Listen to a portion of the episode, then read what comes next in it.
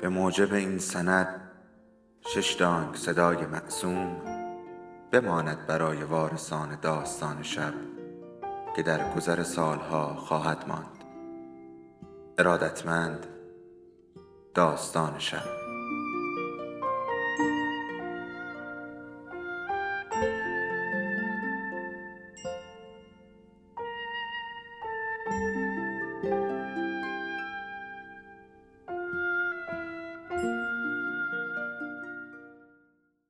یکی بود یکی نبود.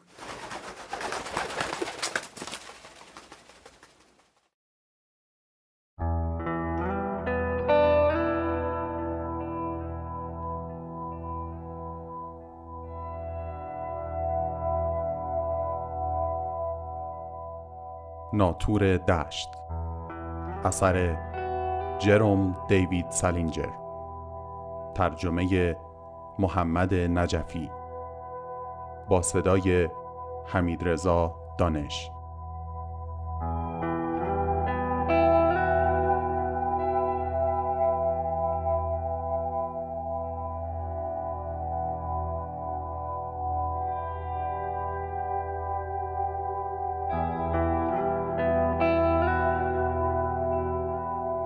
فصل 25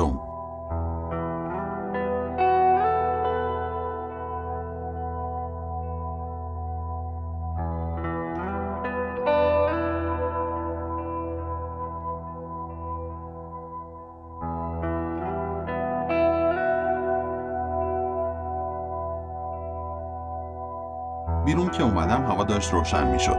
خیلی هم سرد بود ولی بعد نبود چون هنوز داشتم عرق میریختم. نمی‌دونستم کدوم گوری برم. نمی‌خواستم برم یه هتل دیگه و کل پول فیبی رو خرج کنم. آخرشم رفتم خیابون لکسینگتون و با مترو رفتم ایستگاه گراند سانترال. وسایل و چمدونام همه اونجا بود و گفتم تو تالار انتظار که پر نیمکت یه چرتی بزنم. اولش زیاد بد نبود چون خیلی آدم تو ایستگاه نبود و می‌تونستم پامو بذارم بالا. ولی دوست ندارم حرفشو بزنم. کار جالبی نبود. منظورم اینه که اصلا سعی نکن تجربهش کنی. افسردت می‌کنه. فقط تا ساعت نه تونستم بخوابم. بعدش یه میلیون آدم اومدن تو تالار انتظار و مجبور شدم پامو بذارم زمین. پام که زمین بود دیگه راحت نمی‌شد بخوابم. واسه همین گرفتم نشستم. هنوز سرم درد می‌کرد. حتی بدترم شده بود و احساس کردم از همیشه افسرده ترم نمی‌خواستم ولی یاد آقای آنتولینی افتادم و پیش خودم فکر کردم اون به خانم آنتولینی که صبح پا میشه می‌بینه من اونجا نخوابیدم چی میگه. خیلی نگرانم کرد. چون می‌دونستم آقای آنتولینی آدم باهوشی و یه چیزی از خودش می‌سازه و بهش میگه. می‌تونست بهش بگه رفتم خونه. این خیلی نگرانم نمی‌کرد. چیزی که واقعا نگران و ناراحتم می‌کرد اینش بود که از خواب پریدم دیدم داره سرمو نوازش می‌کنه. منظورم اینه که فکر کردم شاید اشتباه کردم که خیال کردم داره با هم لاس می‌زنه. گفتم شاید فقط دوست داره وقتی یکی خوابه سرشو نوازش کنه. یعنی آدم توی همچین موردی از کجا می‌تونه کاملا مطمئن باشه؟ نمیشه. گفتم شایدم همون جور که بهش گفتم وسایلم و وردارم و برگردم پیشش. یعنی فکر کردم حتی این کارم که باشه رفتارش با من که خیلی خوب بوده. به اون موقعی فکر کردم که دیر وقت بهش زنگ زدم و هیچ ناراحت نشد و گفت اگه دوست دارم برم پیشش. و اینکه چطور اون همه زحمت کشید تا راجع به اندازه ذهن شیر فهمم کنه. یا اینکه تنها کسی بود که نزدیک شد به اون پسر جیمز کسل که مرده بود. به همه اینا فکر کردم. ولی هرچی بیشتر به این چیزا فکر کردم افسرده تر و داغونتر شدم. یعنی فکر کردم شاید باید برگردم خونشون شاید همین جوری بیدلیل داشته سرمو نوازش می‌کرده. ولی هرچی بیشتر فکر می‌کردم افسرده تر می‌شدم. چیزی که وضع خرابتر می‌کرد سوزش چشمام بود. چشمام از بیخوابی میسوخت و قرمز شده بود. تازه خیلی هم داشت سردم می‌شد و حتی دستمالم نداشتم. یه دستمال تو چمدونم بود ولی نمی‌خواستم جلوی مردم برم سراغ اون صندوق گنده و چمدون رو وا کنم و دستمال رو بردارم. یه نفر رو نیمکت بغلی مجله جا گذاشته بود. منم برداشتم و شروع کردم به خوندنش. بلکه یه مدت بتونم فکر آقای آنتولینی و یه میلیون فکر آدم دیگر رو از ذهنم بیرون کنم. ولی مقاله‌ای که شروع کردم بخونم حالم رو بدتر کرد. راجب هورمون بود. توضیح می‌داد اگه اوضاع هورمونای بدن طبیعی باشه، ظاهر آدم، صورت و چشم و اینا چه حالتی داره. منم اصلا اون حالتا رو نداشتم. دقیقا شبیه اون یاروی توی مقاله بودم که اوضاع هورموناش افتضاح بود. واسه همین بعد جوری دلواپس اوضاع هورمونام شدم بعد اون یکی مقاله رو خوندم که می‌گفت چطوری میشه فهمید آدم سرطان داره یا نه نوشته بود اگه مثلا زخمی تو دهنتون هست که سری خوب نشده لابد سرطان دارید منم دو هفته بود که توی لبم زخم شده بود. واسه همین فکر کردم دارم سرطان می‌گیرم. اقلکم اوله مجله خبرای بهتری داشت. بالاخره از خوندن دست کشیدم و رفتم بیرون یه قدمی بزنم. فکر کردم ظرف دو سه ماه آینده کارم تمومه چون سرطان دارم. جدی فکر می‌کردم کارم تمومه. حتی مطمئن بودم. خب معلومه که با این احساس خیلی حال نکردم. انگار می‌خواست بارون بیاد. ولی بازم رفتم قدم زدم. گفتم یه صبحونه ای بزنم. اصلا گشنم نبود ولی گفتم بالاخره باید یه چیزی بخورم. یعنی یه چیزی که یه ذره ویتامین داشته باشه. واسه همین پیاده راه افتادم سمت شرق اونجایی که پر رستورانای ارزون قیمته.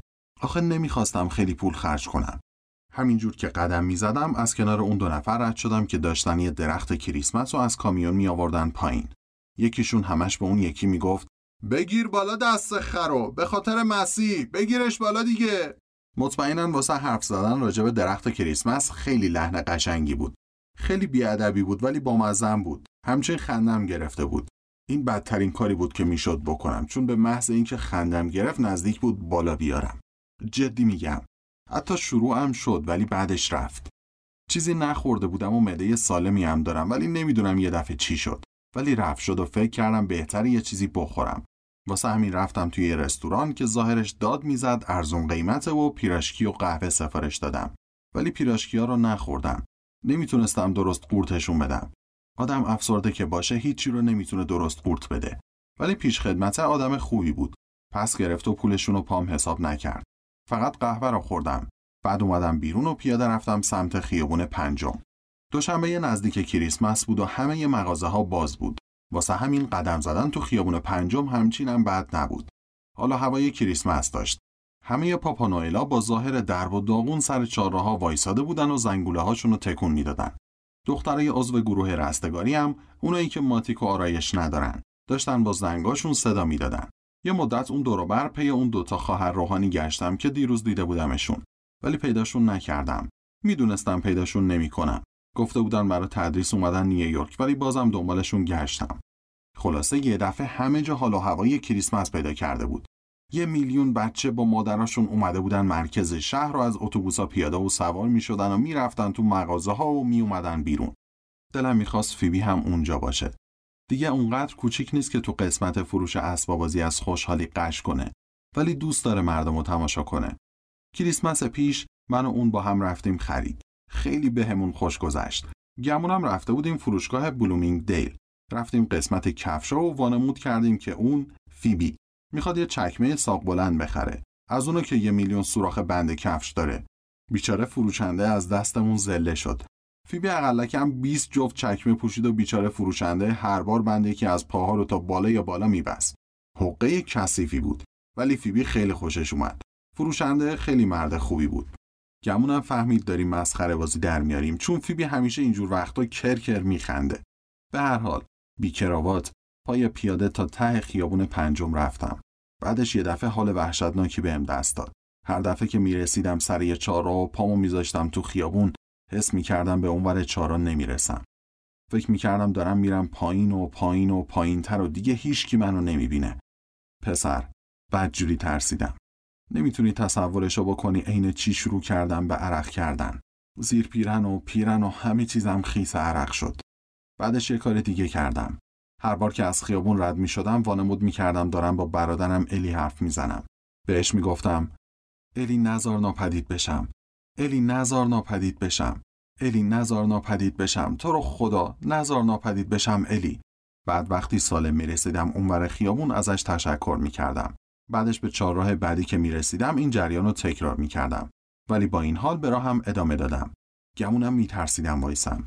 راستش یادم نمیاد. فقط می‌دونم تا آخرای خیابون شستم حتی بعد باغ وحش وا نسادم نفسم بند اومده بود و بعد جوریم عرق میریختم.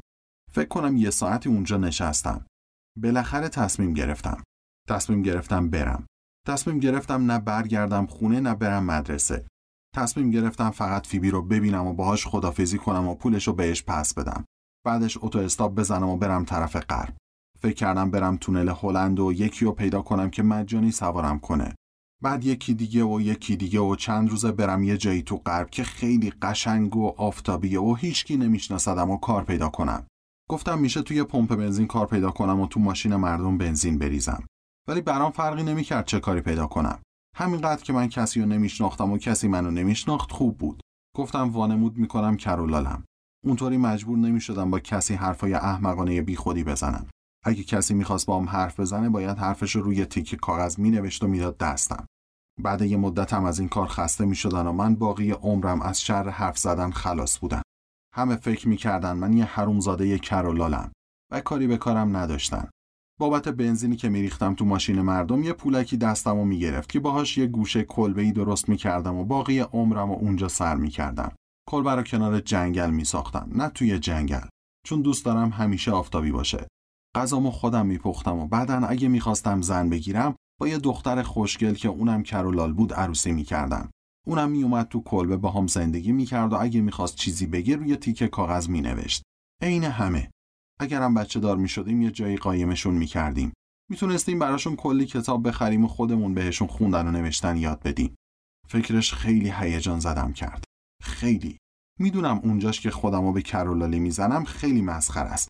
ولی دوست داشتم بهش فکر کنم. واقعا تصمیم گرفته بودم برم غرب. فقط قبلش می‌خواستم از فیبی خدافزی کنم.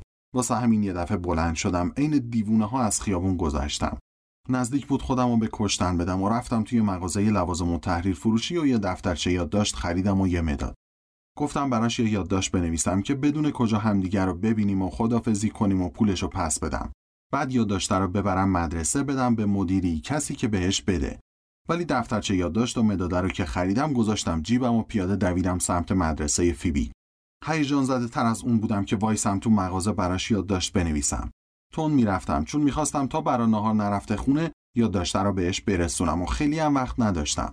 می‌دونستم کدوم مدرسه میره چون خودم هم بچه که بودم همونجا می‌رفتم. وقتی رسیدم جالب بود که فکر می‌کردم نمی‌دونم توی مدرسه چه شکلیه. ولی می‌دونستم دقیقا همون شکلی بود که وقتی بچه بودم و می‌رفتم اونجا. همون حیات بزرگ و تاریک و همون چراغا که پوشش فلزی داشت تا اگه تو بهش خورد نشکنه. همون دایره های سفید رو زمین واسه بازی و همون حلقای بیتور بسکتبال. فقط حلقه و تخته پشتش. کسی اون دوروبر نبود. لابد چون زنگ تفریح بود نه وقت نهار. فقط یه بچه کوچیک سیاپوست دیدم که داشت می‌رفت دستشویی.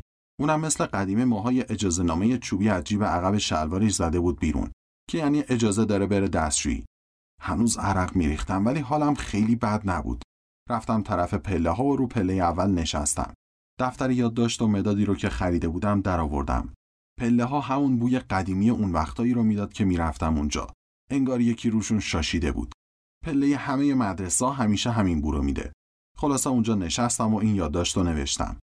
فیبی عزیز، دیگه نمی‌تونم تا چهارشنبه صبر کنم. واسه همین احتمالا امروز از اتو استاب می‌زنم میرم طرف قلب. دم در موزه هنر ساعت دوازده رو منتظرتم. اگه می‌تونی بیا که می‌خوام پولتو بهت پس بدم. خیلیشو خرج نکردم. قربانت. هولدن. مدرسهشون نزدیک موزه بود و وقتی برای نهار می‌رفت خونه از دم موزه رد می‌شد و می‌دونستم می‌تونم ببینمش. بعدش از پله ها رفتم بالا طرف دفتر مدیر تا بتونم یادداشت بدم به یکی که ببره سر کلاس بهش بده. ده بار تاش کردم تا کسی نخوندش. تو مدرسه نمیشه به کسی اعتماد کرد. فقط می‌دونستم چون من برادرشم یادداشت بهش میدم. همینجور که از پله ها می‌رفتم بالا فکر کردم الان بالا میارم. ولی نیاوردم. چند ثانیه ای نشستم و حالم بهتر شد. ولی همینجور که نشسته بودم یه چیزی دیدم که خونم و جوش آورد. یکی رو دیوار نوشته بود دهن تو خیلی عصبانیم کرد. فکر کردم ممکنه فیبی و بچه های دیگه اینو ببینن و نفهمن یعنی چی و یه بچه پررو با قیافه تحقیر کننده و گوه منیشو بهشون بگه و اونام بهش فکر کنن و حتی چند روزی نگران و ناراحت بشن. دلم می‌خواست با دست خودم اونی که اینو نوشته خفه کنم. حد زدم کار یه دیوونه منحرف جنسی باشه که شب اومده تو مدرسه بشاشه و اینم رو دیوار نوشته.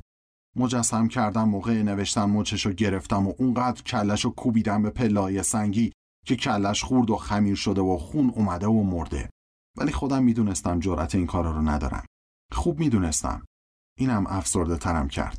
راستشو بخوای حتی جرأت نداشتم با دستم پاکش کنم. میترسیدم معلمی کسی مچم و موقع پاک کردنش بگیره و فکر کنه من نوشتمش. ولی بالاخره پاکش کردم. بعدم رفتم طرف دفتر مدیر. مدیر تو دفترش نبود ولی یه خانمی که دوروبر 100 سالی داشت پشت ماشین تحریر نشسته بود. بهش گفتم برادر فیبی کالفیدم که تو کلاس چهارم به یک درس می‌خونه. و ازش خواهش کردم یادداشت و بده بهش. گفتم پیغام مهمیه چون مادرم مریض اون نتونسته نهار درست کنه و خواهرم باید با من بیاد بیرون با هم نهار بخوریم. خانم پیره خیلی خوش برخورد بود. یادداشت رو ازم گرفت و یه خانمی رو از دفتر بغلی صدا کرد و یادداشت و داد بهش که ببره بده به فیبی. بعدش من و خانم یه گپ کوچولو با هم زدیم. بهش گفتم من و برادرم هم تو همین مدرسه درس خونده بودیم. پرسید الان کدوم مدرسه میرم؟ گفتم پنسی. گفت پنسی مدرسه خیلی خوبیه. اگرم می‌خواستم نا نداشتم سر خوبی و بدی پنسی باهاش بحث کنم. تازه اگر فکر می‌کرد پنسی مدرسه خوبیه چه آزاری بود که بگم نیست. آدم از اینکه یه حرف تازه به یه آدم صد ساله بزنه متنفر میشه. اونا خوش ندارن حرف تازه بشنون. بعد یه مدتم رفتم. اونم پشت سرم داد زد. موفق باشی. همون جوری که اسپنسر پیر داد زده بود. خدا چقدر بدم میاد وقتی آدم داره از یه جایی میره بیرون یکی پشت آدم داد بزنه. موفق باشی. آدمو خیلی افسرده می‌کنه. از یه راه پله دیگه اومدم پایین و یه دهنتوی دیگه رو دیوار دیدم. سعی کردم با دست پاکش کنم ولی این یکی رو با یه چاقویی چیزی رو دیوار کنده بودن پاک نمی‌شد. به هر حال فایده ای هم نداشت. اگه یکی یه میلیون سالم وقت داشته باشه نمی‌تونه حتی نصف دهنتوهای دنیا رو پاک کنه. ساعت تو تالار زنگ تفریح 20 دقیقه به دوازده بود. واسه همین تا دیدن فیبی کلی وقت برای تلف کردن داشتم. به هر حال پیاده رفتم طرف موزه. جای دیگه ای نداشتم برم. گفتم شاید یه باجه تلفن پیدا کنم و تا نرفتم غرب یه زنگ به جنگالافر بزنم. ولی حالش نبود. حتی مطمئن نبودم که برای تعطیلات برگشته خونه یا نه. واسه همین رفتم تو موزه و یه مدت ول گشتم. موقعی که تو موزه منتظر فیبی بودم درست کنار در دو تا پسر بچه کوچیک اومدن طرفم و پرسیدن مومیایی کجان. دکمه های شلوار اون پسر کوچیکه که ازم جای مومیایی رو پرسید باز بود. بهش گفتم دکمه شلوارش بازه. همونجوری که وایساده بود و با هم حرف می‌زد دکمه شلوارش رو بست. حتی به خودش زحمت نداد بره پشت تیر چراغ برقی جایی وایسه و دکمه هاشو ببنده. خندم گرفته بود ولی میترسیدم اگه بزنم زیر خنده دوباره اوغم بگیره. واسه همین نخندیدم. پسره دوباره پرسید مومیایی ها کجان آقا؟ می‌دونین؟ یکم سر به سرشون گذاشتم. ازش پرسیدم مومیایی ها مومیایی چی هست؟ می‌دونین دیگه مومیایی ها همون یارو مرده ها اونایی که می‌زنن تو مغربه. مغربه. محشر بود. منظورش مقبره بود. گفتم چی شده نرفتین مدرسه؟ همون یکی که فقط خودش حرف می‌زد گفت امروز مدرسه بی مدرسه. دروغ می‌گفت. مطمئن بودم. همونقدر که به زنده بودن خودم مطمئن بودم. حرومزاده فسقلی. تا وقتی فیبی بیاد کاری نداشتم. واسه همین بردمشون جایی که مومیایی بودن. پسر. با اینکه سالها بود نرفته بودم اونجا دقیقا می‌دونستم کجا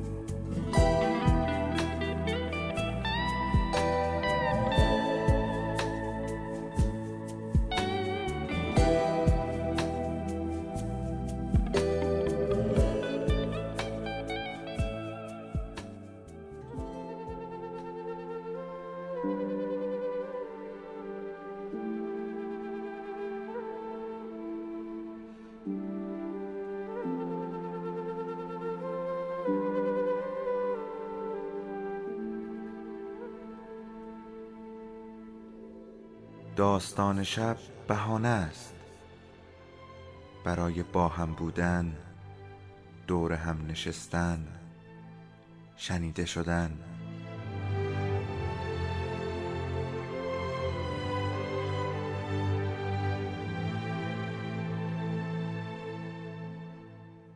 صدای افسانه ها رو میشنویم